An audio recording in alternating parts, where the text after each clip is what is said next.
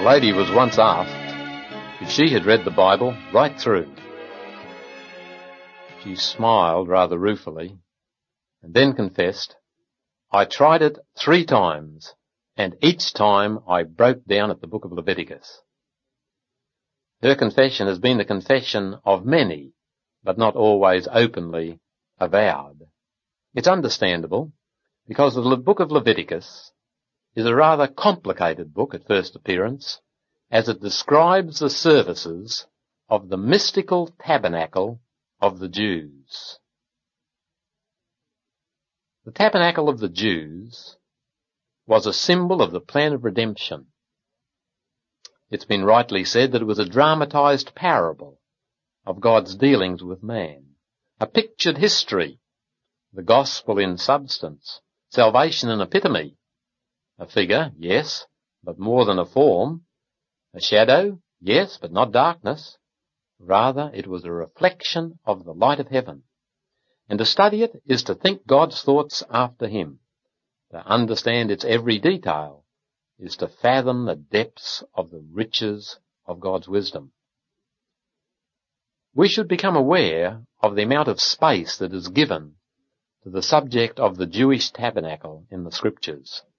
While the story of creation is told in just one chapter of 800 words, and the whole history of millenniums is comprehended in about five chapters, that is, the distance of time from creation till the flood, yet to the subject of the Jewish tabernacle, where yearly a passion play was enacted in the desert in those years before the entrance into Canaan, that subject has more space than any other single topic of scripture about half of the book of Exodus, all of the book of Leviticus, a large section of Numbers, sections of Kings and Chronicles and Ezekiel, and then most of the book of Hebrews in the New Testament is devoted to the subject of the sanctuary.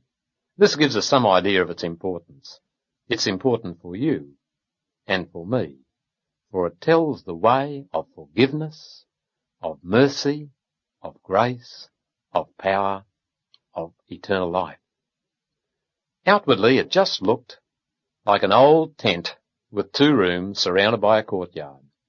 There are actually three main sections. The outer court, which was a large oblong rectangular structure, um, about 100 cubits by 50, that is 150 feet by 75 feet.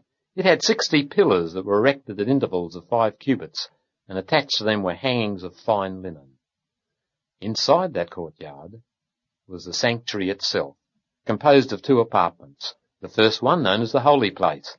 It was twice the size of the second apartment, which was called the Most Holy. The walls of these two apartments consisted of wooden pillars in close contact. And then there were four large and beautiful curtains that covered the whole structure above, roofing it in and making it a dwelling. Remember, the center of it all was the Holy of Holies. It was a cube. Ten cubits by ten cubits by ten cubits, and thus a symbol of perfection. It was there that the ark was, the symbol of the throne of God. What was the purpose of the tabernacle? We've already intimated. It was to be a parable of how God gets rid of sin, how God, the just and holy God, can forgive our sins. It was also a symbol of his visible dwelling, it was his first visible dwelling place on earth. He had walked with Adam in Eden. He'd spoken to the patriarchs. He'd visibly visited Abraham. But now with Israel he came down to dwell after their redemption from Egypt. From henceforward, God had a dwelling on earth. After the tabernacle came the wonderful Temple of Solomon, the most famous architectural structure in the old world. And after the temple, there came the Son of God from the bosom of the Father. The New Testament says, the Word became flesh and tabernacled amongst us. That's John 1.14. Following the incarnation came the church, a spiritual house, a holy temple, builded for a habitation of God through the Spirit. We're told in Ephesians 2, 21 and 22. That church, which is the home of all who trust in the merits of Jesus Christ. This is God's present tabernacle, his dwelling place on earth, until the great consummation of the second advent concerning which it is written, Behold, the tabernacle of God is with men, and he will dwell with them, and they shall be his people. That's right throughout eternity. In the New Testament, there are two Greek words for temple. One means the entire arrangement, but the other is usually used for the Holy of Holies. And in the New Testament, when the temple of God is used for Christian believers, either collectively, the church, or individually, it's the second word, the word that's used for the Holy of Holies, that is used. Now apart from the tabernacle being the visible dwelling place of God in the days of Israel's pilgrimage, we have emphasized that it was a parable of the plan of redemption. It contained a beautiful series of pictures of Jesus Christ the Saviour. Take, for example, the furniture. There were seven carefully described articles of furniture. All of them were rich in typical significance. There was the altar of burnt offering. There was the laver, which was like a small molten container of water for cleansing. There was the table of showbread. There was a candelabrum, a sevenfold candlestick. There was the altar of incense, the ark, a wooden box that contained the Ten Commandments, and over the ark, the mercy seat, which had the cherubim attached. And between these cherubim was the bright light of the Shekinah glory, the symbol of the very presence of God. Now each of these articles told about Jesus Christ. The altar of burnt offering pointed to the cross. The laver represented how the cross has the power to wash us, not only from the guilt of sin, but from its defilement. The showbread table, Christ the bread of life.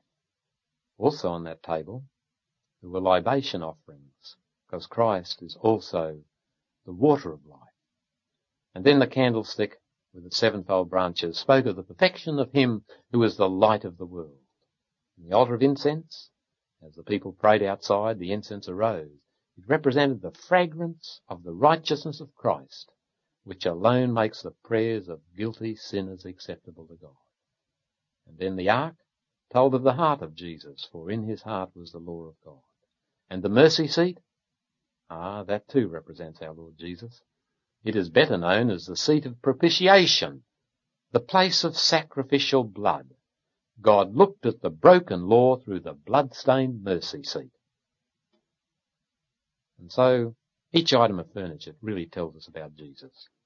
This whole tabernacle sets forth the true pilgrim's progress.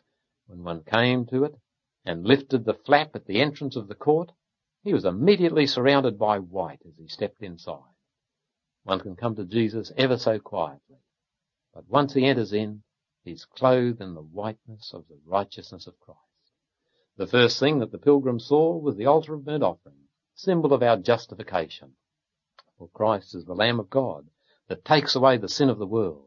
And at Calvary, your sin and mine was cancelled. And once we believe, once we receive, it is so for us experientially. And so the altar of burnt offering points to justification. As soon as we come to Christ, we are counted just or righteous, perfect, accepted in Him. We're not yet perfect in ourselves, but for Christ's sake, God counts us perfect. Justified means to be just as if I'd not sinned. God counts us that way for Christ's sake. So that was the altar of burnt offering. And then the laver, that reminds us that in the pilgrim's progress of the Christian, there has to be a cleansing from the defilement of sin, not only its guilt. God gives his gifts with both hands.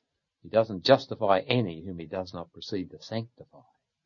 When we enter the first apartment and see the table of showbread, we're reminded that as pilgrims we need food to sustain us and we must feed on Jesus, the bread of life.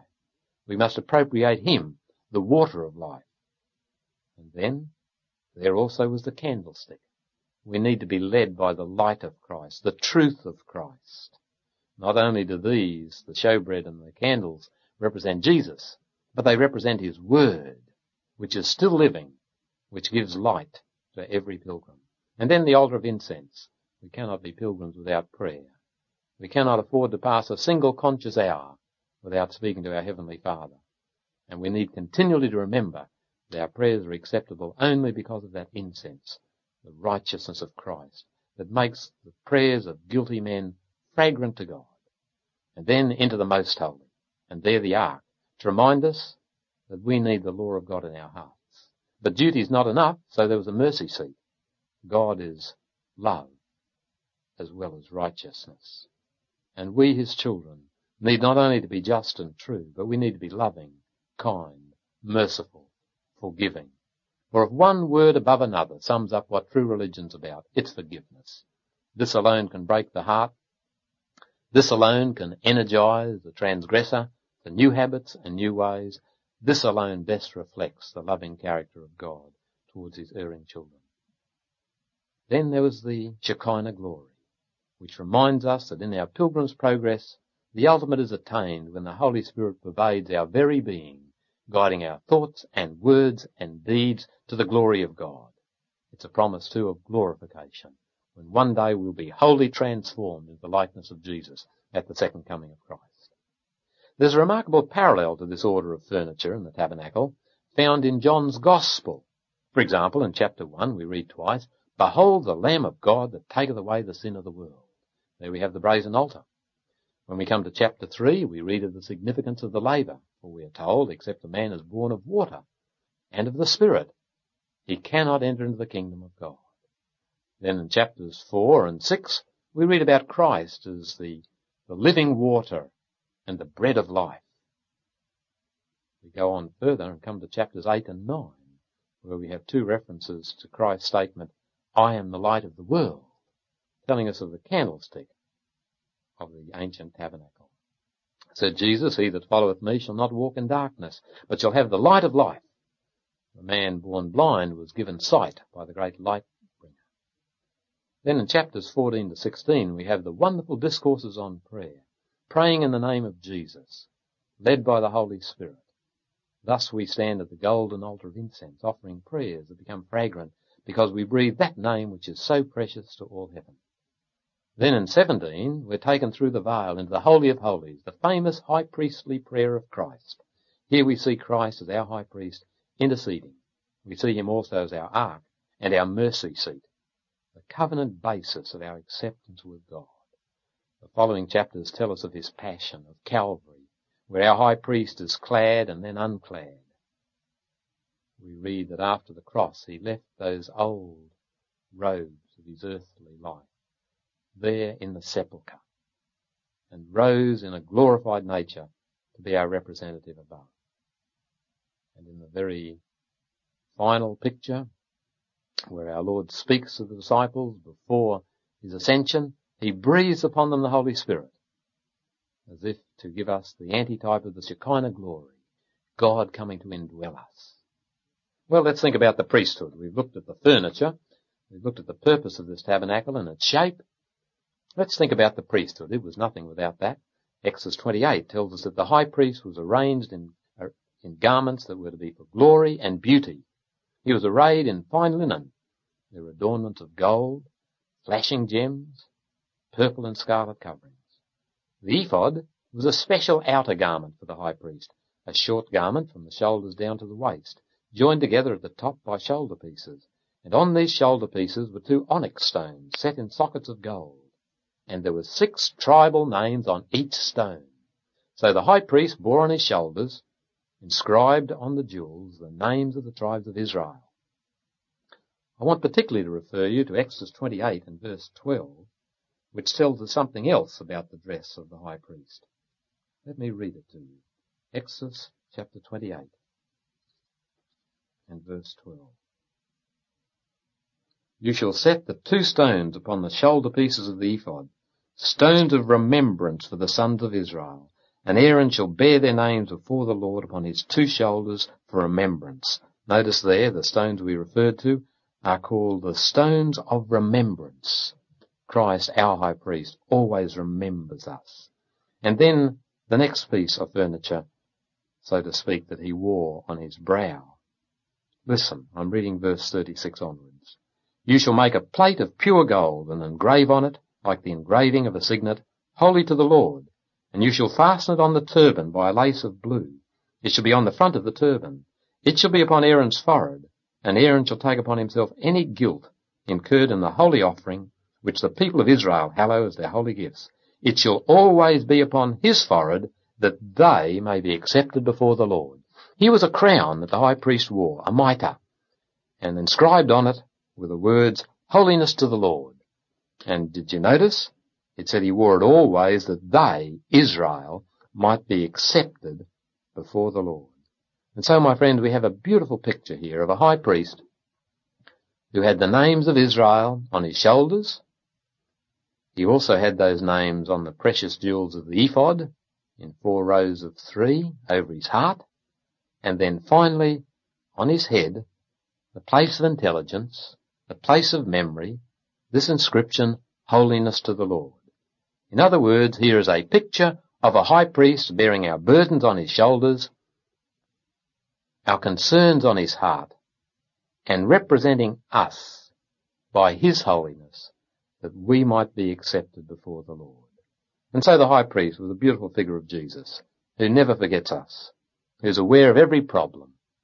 When he spoke about not one sparrow falling without God knowing. That's the Christ we worship. He's aware of every difficulty that brings a, a concern, a furrow to the brow, or a tear to the eye. He has our names on his hearts, on his heart. He's willing to bear our burdens on his shoulders. Shouldn't we let him do that? There was one special day for the high priest, a day of a special passion play in the wilderness. This was the day of atonement. It was the high priest's day and yet it concerned all Israel. It was the chief type of the tabernacle, the special day of the year.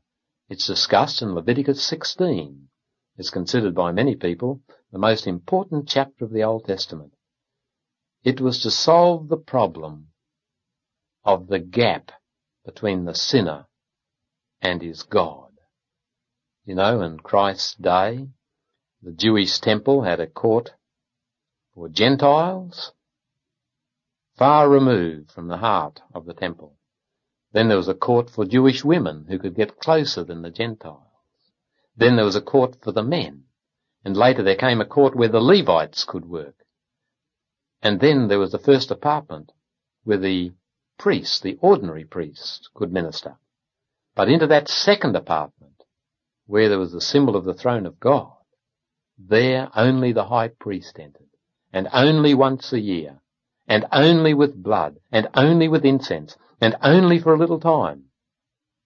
My friends, the purpose of the Day of Atonement was to show how this great gap between sinners and God could be bridged.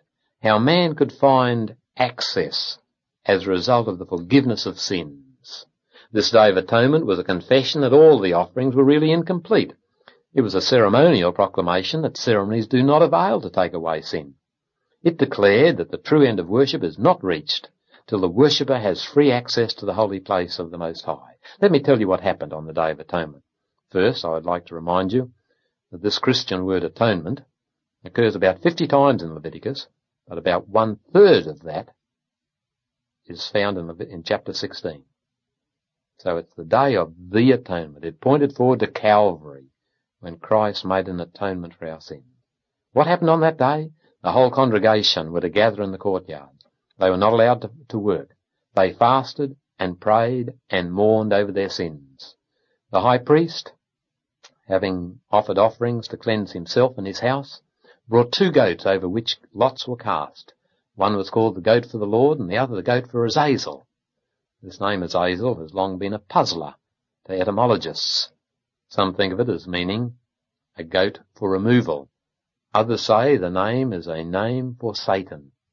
Certain it is that the desert into which the second goat was later sent was to Israel a place of evil spirits. And when at the end of the day they saw the second goat, the scapegoat, going into the desert, saw it dwindling into nothingness as it went further and further into the wilderness, Israel felt then that their sins had gone back to their source, the devil himself. But the devil had no part in the atonement.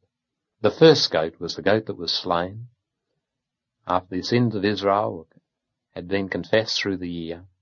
Now the high priest slays this goat and the blood was taken for the first time for the nation into the most holy place and sprinkled over the mercy seat.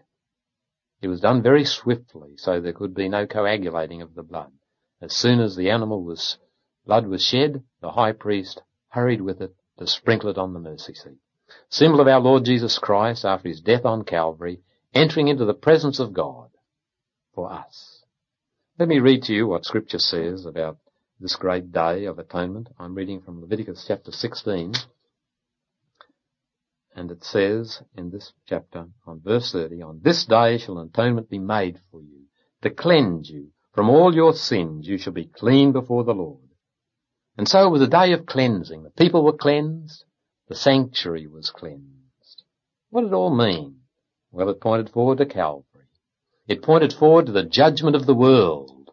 Remember, according to Jesus in John 12:31, the cross was the judgment of the world. It anticipated the last great judgment day when men's destiny will be decided by their attitude to the cross. Daniel 9:24 and Daniel 8:14 they also tell us some of the implications of the antitypical day of atonement. Daniel 9:24 talks about making an end of sin, finishing the transgression, making atonement for iniquity, bringing in everlasting righteousness. These all happen legally at the cross. They happen ultimately with the last great judgment and the ushering in of a clean universe.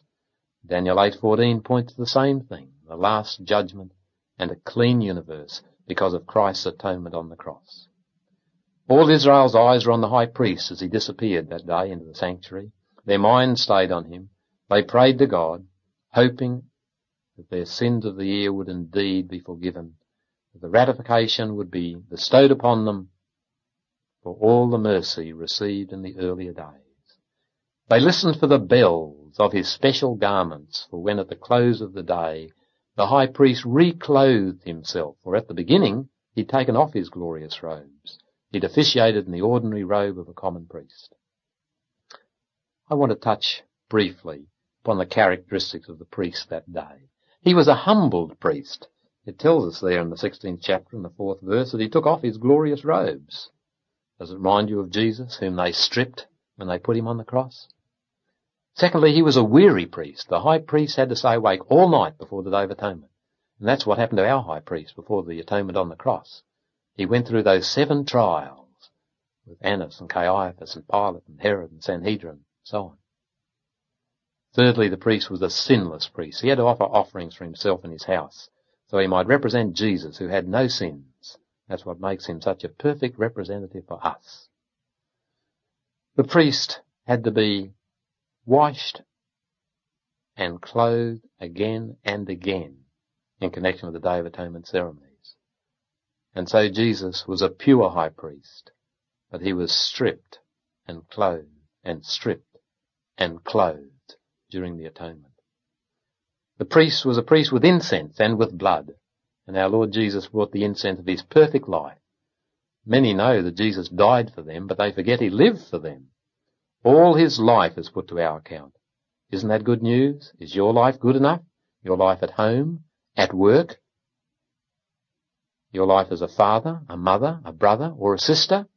My friend, Jesus lived for you. His life is put to your account. That's what the incense represented. The fragrance of his life, and then the blood is death. With these he went into the very presence of God. Alone. He was an isolated high priest. Scripture tells us when the Saviour would come to accomplish our redemption. Of the people there would be none with him. He made the atonement. No disciple died when Christ died. He was a laborious high priest. He had to kill 15 beasts that day. Think of our Lord Jesus toiling in our redemption. It was an arduous work indeed that caused the blood to flow from every pore of his being as he contemplated it there in Gethsemane. He was a priest who parted the veil. And now let me read to you from Hebrews, the ninth chapter, which is the New Testament section that explains the Day of Atonement. Here it says, The priests entered regularly into the outer room to carry on their ministry, but only the high priest entered the inner room, and that only once a year, and never without blood. The Holy Spirit was showing by this that the way into the most holy place had not yet been disclosed as long as the first tabernacle was still standing. That's verses 6 to 8. Now please notice verse 12. He did not enter by means of the blood of goats and calves, but he entered the most holy place once for all by his own blood, having obtained eternal redemption. My friends, the outer apartment represented the whole Levitical system. We're told that in Hebrews 9 and verses verse 8 and 9. But the second apartment represented the heaven of heavens, the dwelling place of God. That's why the cherubim were there, symbolic of the angelic host. That's where the blood of the atonement was taken. And it says here in verse 12, he entered the most holy place once for all by his own blood. And then in chapter 10, notice the significance of it. Verses 19 and 20.